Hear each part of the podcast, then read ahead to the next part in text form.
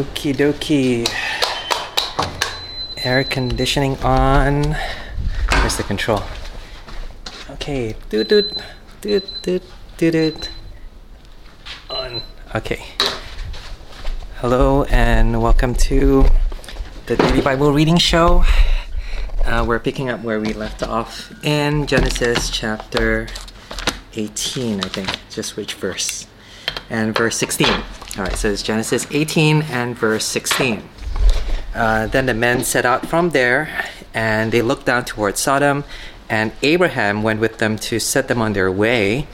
The Lord said, Shall I hide from Abraham what I'm about to do, seeing that Abraham shall surely become a great and mighty nation, and all the nations of the earth shall be blessed in him?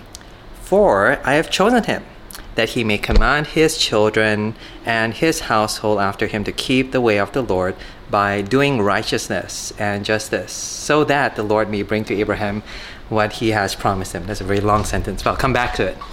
Uh, verse 20 Then the Lord said, Because the outcry against Sodom and Gomorrah is great, and their sin is very grave, I will go down to see whether they have done altogether according to the outcry that has come to me, and if not, I will know. Okay, we'll stop there. Okay, what's just happened is Abraham has just had lunch uh, with God, and now they're walking together, um, going home.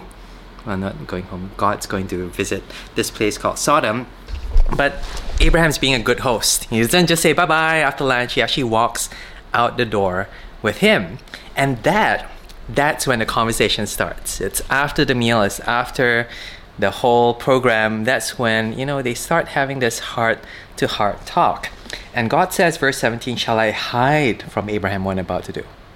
And God actually thinks aloud and says, You know, shall I share with Abraham this inner knowledge, this insightful thing that God's about to do, essentially going to destroy the city called Sodom?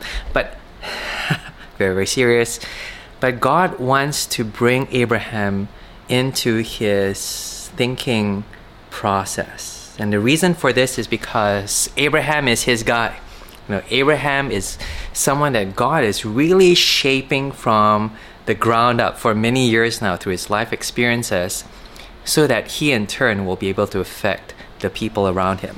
It says here, seeing that Abraham shall surely become a great and mighty nation, and all the nations of the earth shall be blessed in him. Essentially, uh, all the nation, all the whole world, you know, everyone's going to be affected by the kind of person that Abraham's going to become. And so God says it's really, really important that I let him in on what it means for me to, you know, how I see the world and how I decide on what I'm going to do in this world. And so God brings Abraham into his decision process. Uh, there's more, verse 19 For I have chosen him that he may command his children. So Abraham, in turn, is supposed to be teaching his children how to um, keep the way of the Lord. You know, to teach his children about God, teach them what it means to live holy lives. And so, you know, Abraham needs some teaching himself, I guess. You know, God needs to reveal to him uh, what it means to know God. And it says here, um, by doing righteousness and justice, so that the Lord may bring to Abraham what he's promised him.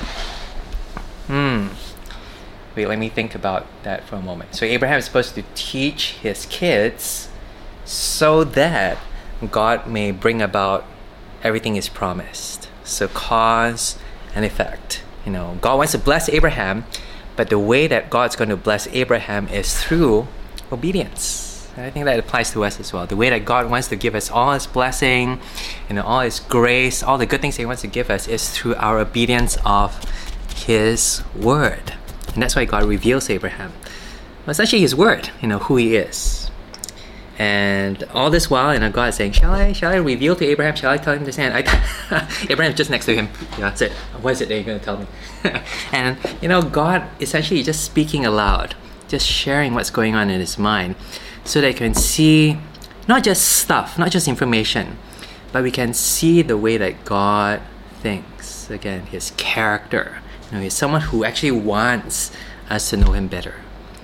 And I guess, you know, if you think about it, that's why we know God. Now, God wants us to know Him, and that's the only reason that we know Him. It's not because we're smart enough, because we read all these books, but because God actually wants to involve us in His relationship. God wants us to be shaped in our character, and God wants us to receive His blessing. And that's why. That's why we do stuff like this, daily Bible reading show. Uh, last couple of verses. Uh, then the Lord said, Because the outcry against Sodom and Gomorrah is great. Mm. So earlier on, you know, God's walking down. It says there he can see Sodom, and what he's doing is he's going to see whether Sodom and Gomorrah has this outcry. Know, outcry uh, is a word that means complaint.